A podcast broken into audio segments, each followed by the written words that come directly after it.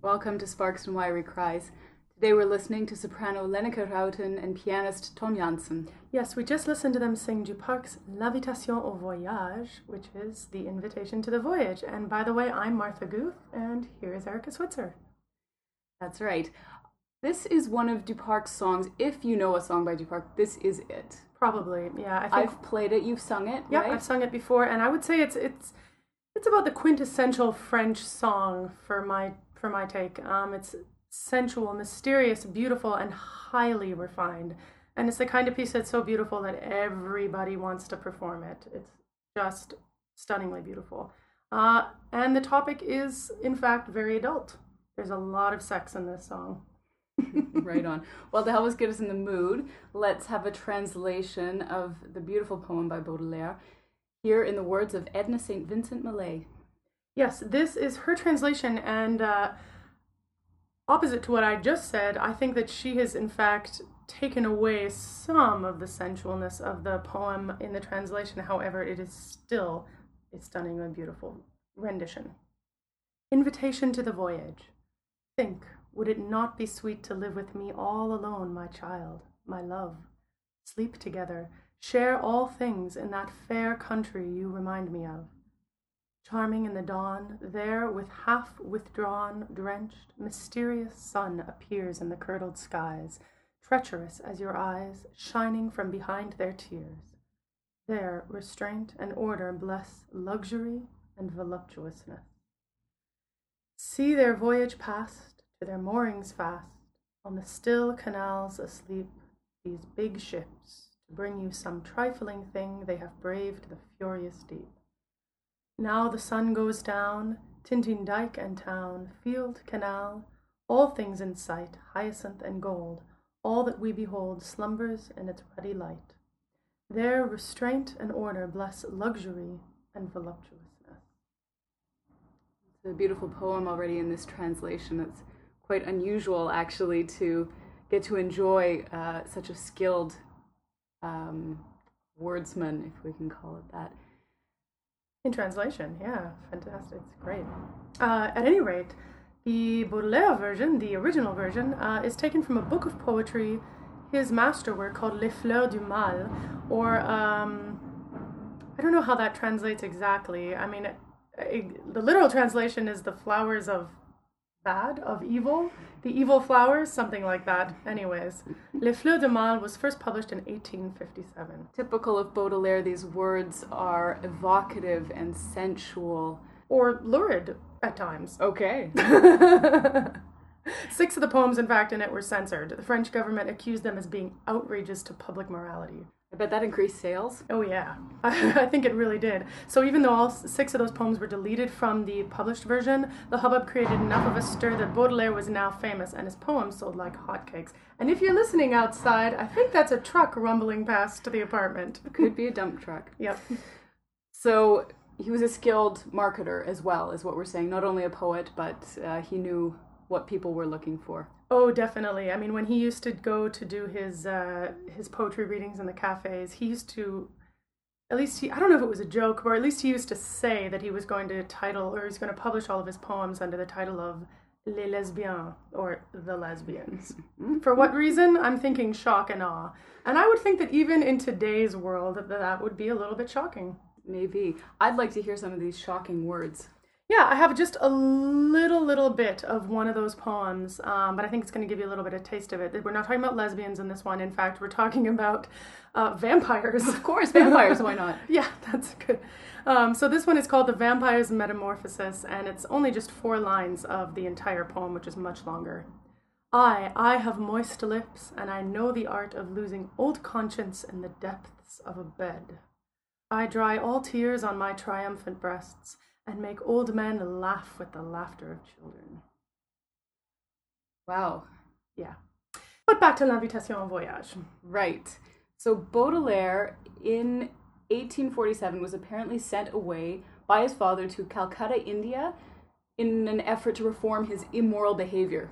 Yeah. Tell me more about that. Yeah, that immoral behavior, um, it sort of consisted of, or didn't sort of consist, it consisted of dallying with prostitutes, squandering an inheritance, racking up debt for clothing and drinking. Uh, and uh, he was there for less than a year, but I have to say that, at least from all accounts, it influenced his writing, uh, and it didn't cure him of his ailments. In fact, it fueled the fire. I'm curious about what his dad was thinking exactly to try and give him discipline by sending him away on his own to a foreign land.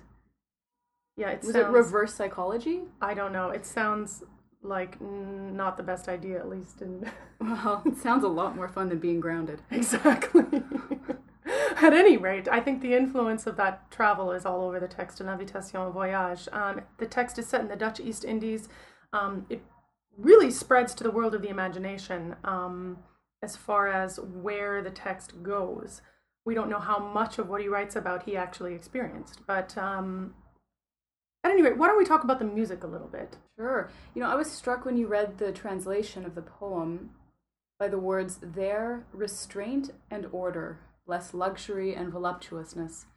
And I was struck by, I think, just the proximity of the words restraint and voluptuousness, because hmm. they seem like opposites in, in some sense. And they strike a sort of balance, a poetic balance, and it's a similar, it reminded me of the piano part in this song, because mm-hmm. there's this sense of balance between the hands. You have rotation in the left and the right hand in opposite directions. Your arms are in front of you, um, doing like a mirror image kind of thing, mm. and and that kind of balance is really what I associate with the piece. Oh, I, I think Duparc must have taken that from the poem.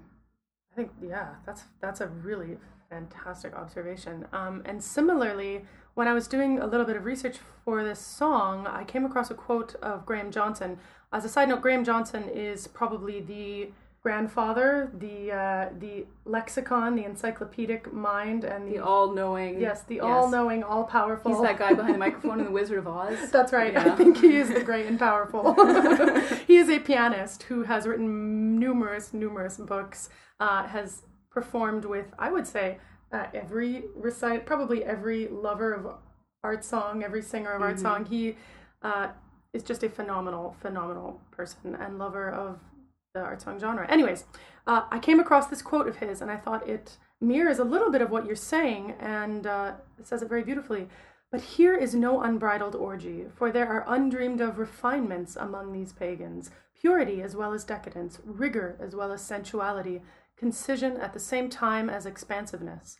In all French song, only Duparc has the musical language to find the key to such a text and turn the lock." Fantastic. Indeed. Yep. Uh, I think he kind of touches a little bit on the fact that, uh, well, I'm not sure if he touches on it, uh, and maybe in part of his other um, writing, that the physical landscape uh, becomes a metaphor for other things. And I think that happens really effectively here with Duparc. And um, it's an idea that is not new. It certainly happens in the music of Schubert and Schumann, um, where what you're looking at is actually part and parcel to what's going on in the mind.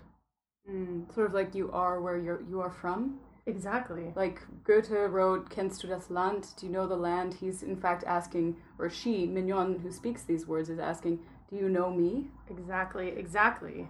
I think that's that's yeah. just what, what Baudelaire and Duparc are depicting here. Yeah. Um, so Duparc himself was a bit of a character as well. He composed only until the age of thirty-seven, and of course lived a lot longer than that. Um, and his complete body of existing song literature is only seventeen songs. However, he probably wrote a lot more. He destroyed many of them himself, thinking that they were either not good enough, that he had moved on from that time in life, and that musical representation was um, not what he wanted to be remembered for. Mm. I find that, I don't know, on one side I understand, because I think if you're a composer, you want to put your best out there at all times. I can yeah. I can sort of, I have sympathy for that feeling, but at the same time it's tragedy, because Duparc wrote such beautiful songs, and if there could have been another dozen or two dozen songs that we could enjoy today, how wonderful would that be for us? Yeah, I totally agree. He wrote in a letter to a friend kind of explaining this. This is actually about his... Um, his opera that was unfinished and that he later destroyed. He writes, "Having lived twenty-five years in a splendid dream, the whole idea of musical representation has become, I repeat to you, repugnant. The other reason for this destruction, which I do not regret, was the complete moral transformation that God imposed on me twenty years ago, and which in a single minute obliterated all of my past life. Since then, My opera Rusalka, not having any connection with my new life, should no longer exist. I suppose that worked out well for Dvorak, but uh, exactly, but not for Duparc and not for us. Yeah.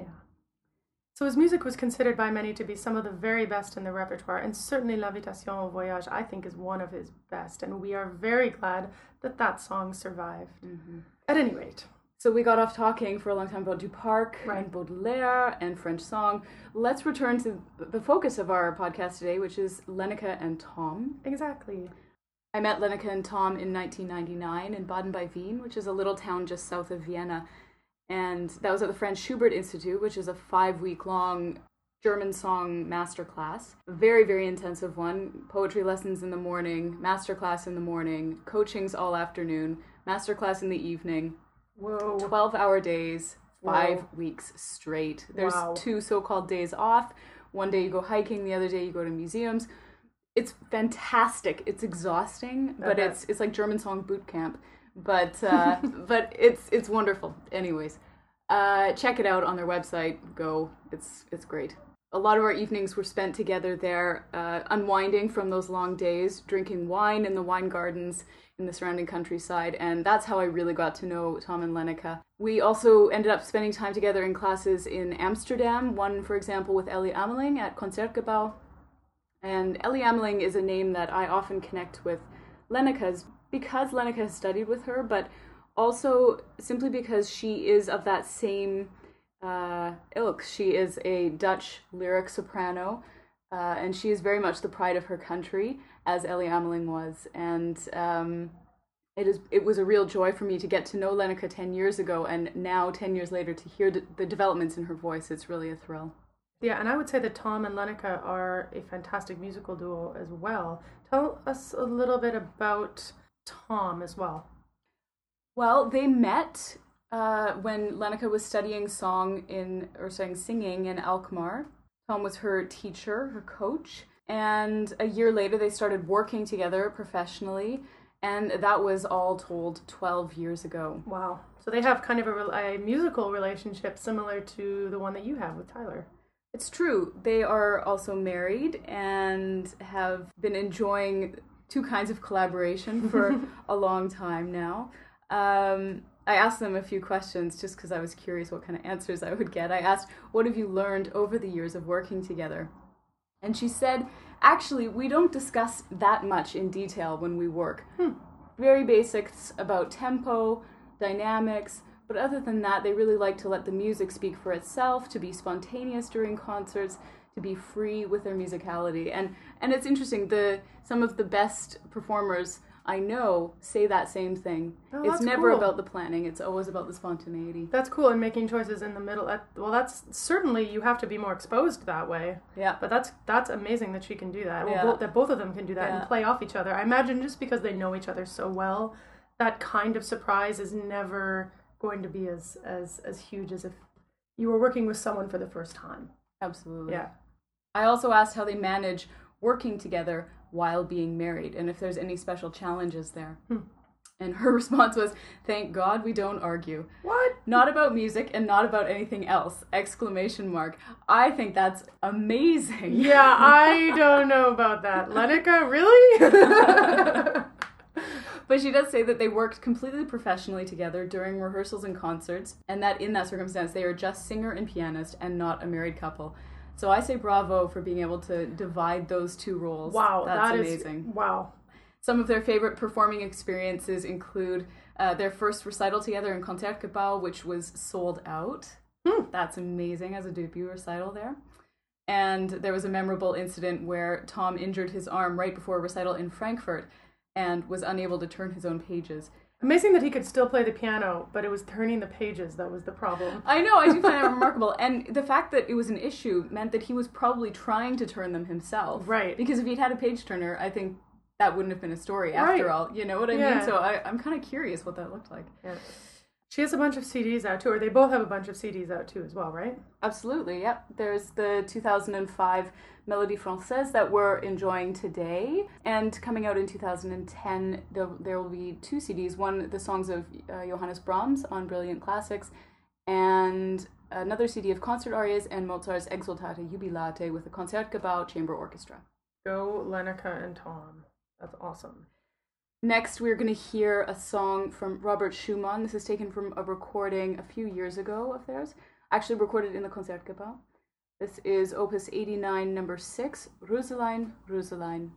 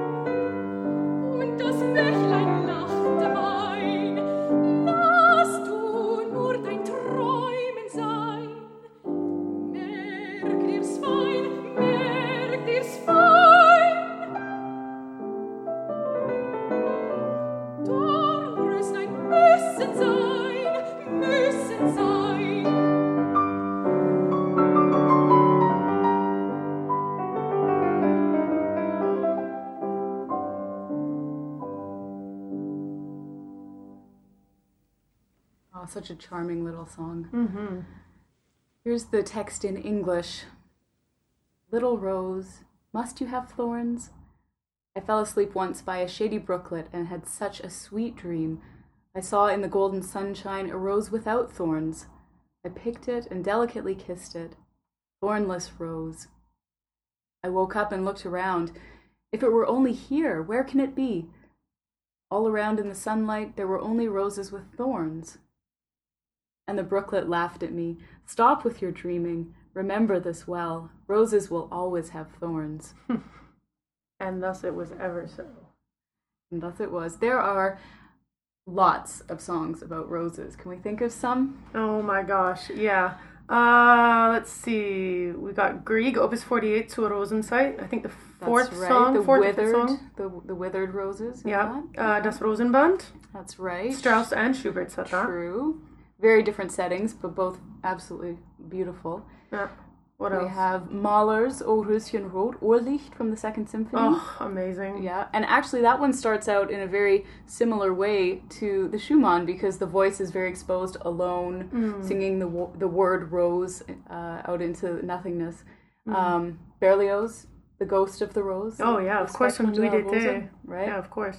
Yeah, The Last Rose of Summer. Yeah. Oh my gosh, and the third song of Dichterliebe, which just, that's like the first thing that we both shot, shouted out when we were trying to think of rose songs, which, which as you pointed out, was what, not a rose it's song. It's not really. Even about roses. Yeah. Anyways, okay. Yeah.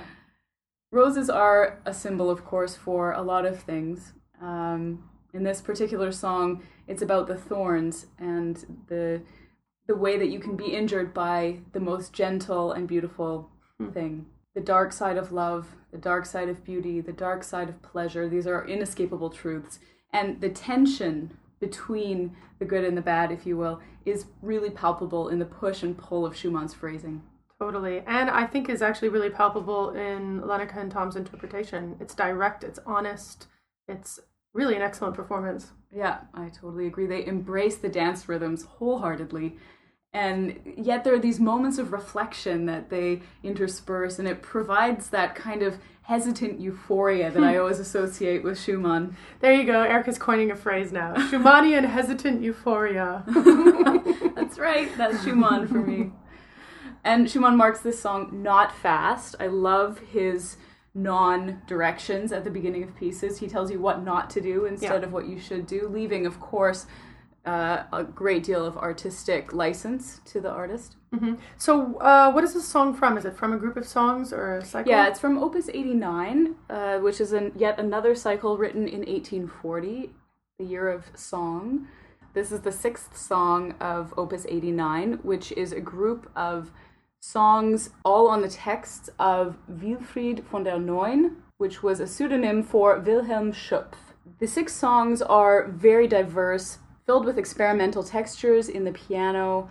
Um, they're really unknown, actually, because the sixth song is for sure the most famous of all of them. And as I listened through the rest of the opus, I was struck by what a shame it is that we don't know the other songs. The fourth song, for example, Abschied vom Walde, is beautiful. It has these that true Schumann um, Eusebian lyricism. Wait, wait, no. So we talked a little bit about Eusebius and Florestan, but remind us again what that means. Right. Well, Robert Schumann suffered from some mental health issues, and one of the gifts of that was that he developed um, these characters that he composed from the perspective of. So there was Florestan, the fiery, the wild one, mm. the extrovert, uh, and then there was Eusebius, the dreamer, the introvert, the thoughtful one. Mm. And cool. often, not always, but often Schumann's songs will fall more or less into one of those categories. Um, and like I said, number four, typical Eusebian. And then in number five, it's much more like Florestan. Ins Freie is the song. Uh, it has this martial flair about it. Cool. And number six, Röslein would probably be back to Eusebian. What is it? Or a mixture. Well, you know, that's funny because Chopin had died a year before this song was written. And what the song really is, is a mazurka. Hmm. And so I think, you know, Schumann was such a champion of his contemporaries. He brought the music of Schubert to the people in Germany. He brought Chopin to his friends. And I think that this was, in a way, some kind of homage to, to Chopin. Very cool. Very, very cool. So from Germany, we're going to travel back to France uh, and visit, uh, again, another very famous piece. Um, this is probably one of the most famous of Fauré's song, Gabriel Fauré, uh, Clair de Lune. It is written, the text is written by Verlaine, and uh, I would say that, again, this song is synonymous with French song, or maybe even French music. Clair de Lune has been set many, many times, most famously by Debussy and Fauré. Um, it is uh, the name, it's the name of a song by the rock group Trail of the Dead, Trail of Dead. It is the name of a band from Minnesota, Clair de Lune. Uh, it's also the theme of many instrumental pieces. Even if you don't know anything about Verlaine's poetry or anything about Fauré or Debussy, you've probably heard the title Clair de Lune. Uh, at any rate, so we're going to hear Lenneke and Tom's version by Gabriel Fauré. Let's just talk for a second about the poet and the composer. Um, they both suffered from poor health. Didn't they all? Yeah, apparently. Of these romantics. No. Right. Fauré suffered in his later years from a disease that affected his hearing, and it eventually distorted sounds at the high and low end of the spectrum, and I think it made listening to music for him very, very painful. Mm. That affected his compositions by yeah. limiting the range in which he composed. Yeah, so his later music is all very sort of restricted in range. This piece is not a, a later piece. It's kind of square in the middle of what he does, but uh, it's, it's kind of interesting to note that. Uh, about Verlaine, that he... Um, his life ended in drug addiction, alcoholism, and poverty. He abused absinthe. Uh, he lived in hospitals and slums. He even attacked his own mother under the influence of the drink. Yeah, oh, wow. So there's there's a lot going on with these these guys. However, we are, again, grateful for what they left behind. I'm a really big fan of Fauré. Erica? I'm not. I find it unbelievably beautiful. And aside from beautiful, because I think we can all agree that his music is beautiful, I find his music to be actually one of my favorite things to perform. I find it complex, subtle. Sh- the shifting harmonies in his later music is something that I don't hear really in any other type of music. That, oddly enough, the closest thing you could find to the way that the harmony shift is Wagner, except that Um, except that it's so not Wagner that it it's it's kind of laughable to say that. Um, yeah, Erica? Yeah. Okay, I will admit that his shifting harmonies are growing on me. I will say that. But I'll just tell you what my experience was. I came to it relatively early on, as a lot of young musicians do, because yeah, that's true. Voice teachers often will suggest Fauré songs to their young students because they're not too difficult to sing. But they're melodic. The rhythms are pretty straightforward. They're melodic. Exactly. There's, you're learning interesting things, the triplets, or you're learning, yeah, absolutely. Basics. Um, but what I, what I couldn't at all understand when I started out playing his music was why on earth it was a good thing to play without rubato. Mm. I could not get my brain around that. I couldn't get my body around it either. It mm. felt so foreign. It felt literally like I was wearing a straitjacket while playing piano, and that's, it's just not a good feeling. It's so funny. I felt exactly the same way about Schubert. Everyone had already told me, had always told me that Schubert should be played very strictly. You must do everything that's on the page. If it's not on the page, then it, it he probably didn't want it to be there. And in that way, I felt very restricted when I played, when I sang Schubert, but I didn't feel that way with Fauré, and it's really interesting that you, that yeah, you say that. Yeah, it is. But I think we all, as musicians, have composers that we feel more in tune with, and, yeah. and those that we don't. And, and I just, I have to say, maybe one day it'll be, you know, it'll be like that vegetable you never wanted to eat, and then suddenly it's all you ever want to eat. You know, suddenly like, I, cilantro doesn't taste like soap anymore. Right, or like, oh my god, I actually like olives. Or, you know, it could happen. Yeah. But uh, it hasn't happened yet. Not yet. Yeah. The closest I have come was when I heard Lenneke and Tom perform Fauré songs last year, uh, and they really did manage to change my mind about at least listening to Fauré. I have not changed my mind about playing it yet, but uh, I may get there. Well, then that's a great transition. Let's listen to them, and hopefully we will persuade everyone who is out there in podcast land. Take it away.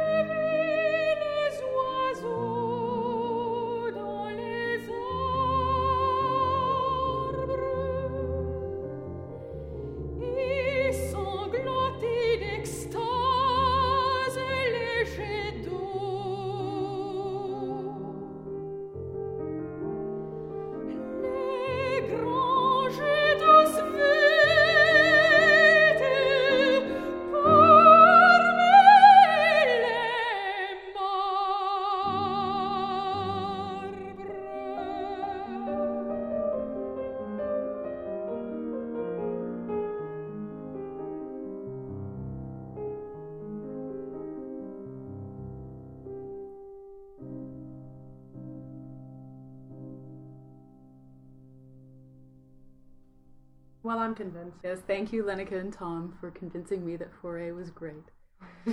François Leroux has contributed incredible amounts to scholarship, understanding, and performance of French song. I have had the great pleasure of working with him uh, several times now, twice at the Poulenc Academy in Tours, which he is the artistic director of. This is a ten-day-long masterclass that happens in August of every year. It focuses on the music of Poulenc and, in addition, one or two other composers, and those two, those other composers rotate each summer. So, in fact, there are people that have been going there six, seven years in a row, mm. each time discovering new repertoire. It really is a wonderful thing. Noel Lee and Jeff Cohen, two American pianists who have been in uh, in Paris for most of their lives, um, assist François and are extremely knowledgeable and generous coaches. So I recommend that to anyone looking to study French song. And he knows a lot about Fauré. He knows a lot about everything uh, yes. French and... well, and, and we've heard him in recital a number of times, and that, I mean, that is something you want to go hear. If you yeah. ever hear that he is playing, singing a recital, yeah. you want to go to that. Yes, he knows exactly how to bring these texts to life in a way that is completely unaffected, but very, very true yeah. to the music, to the composer, to the poet, and... Um, he sent me these words to help us get into the world of Clair de Lune. Published in eighteen eighty-seven, four years after Debussy's first setting, it is for me more a piano piece with words explaining how to listen to it than a song with piano accompaniment. He finds this piece to be very Verlainian, meaning you have to listen differently to nocturnal reality. Hmm. That that uh, that sentence is... is difficult for me. Well, I just I had to look, I had to do a little bit of research on it, basically, about what does what does Verlainian mean, and uh, what I can come up with, and I think the most obvious answer, and I hope it's the right one, is that he was a symbolist poet, yes. and uh, along with Rimbaud, uh, his partner, uh, uh, with who had who he had a very tempestuous relationship with, uh, evidenced by the fact that he actually ended up shooting him uh, twice and then went to prison for the offense. These guys, I know, I know, it never ends.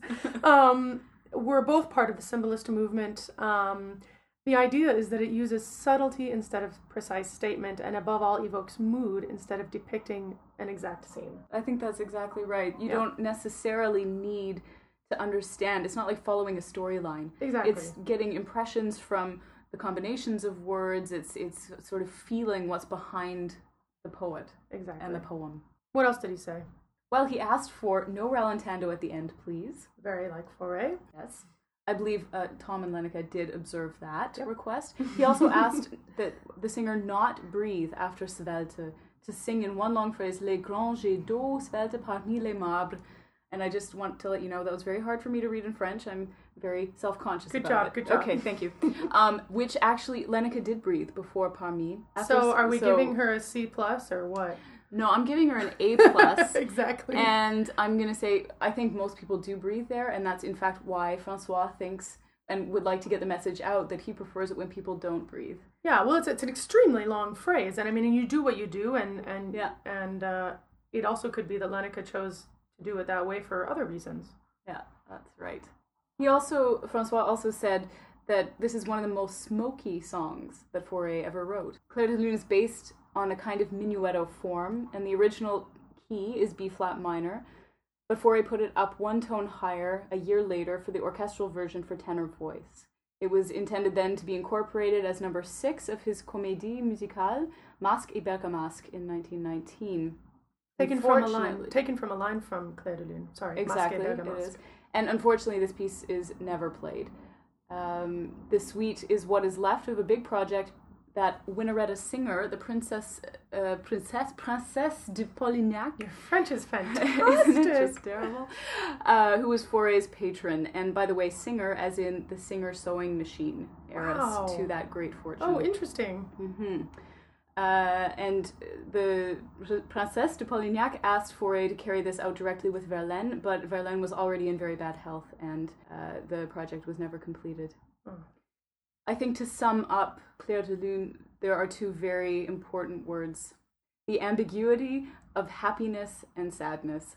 That is what Fauré brings to the music in um, modal mixture is the technical term for it, but, but when... there's constant shifting between major and minor. That is an ambiguous use hmm. of music, of tonality. It's in the poem itself, in Verlaine's words. There's ambiguity, there's happiness and sadness, and, and it is, of course, just terribly French to uh, enjoy both feelings at the same time and say, c'est la vie. To close out the songcast for today, we have a final piece for you. It's called Les Chemins de l'Amour, which translates to The Paths of Love, performed by Tom and Lenneke, this song by Francis Poulenc.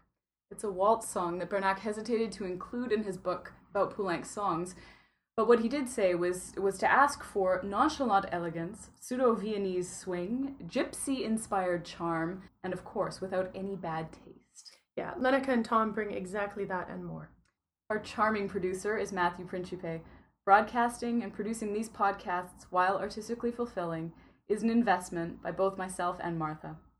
If you'd like to help subsidize these costs or just get in touch with us, please email songcast at martha goof dot com and we'll be in touch about how we can work together. Again, that's songcast at martha goof dot com. You've been listening to Sparks and Wiry Cries. We're your hosts, Martha Goof and Erica Switzer.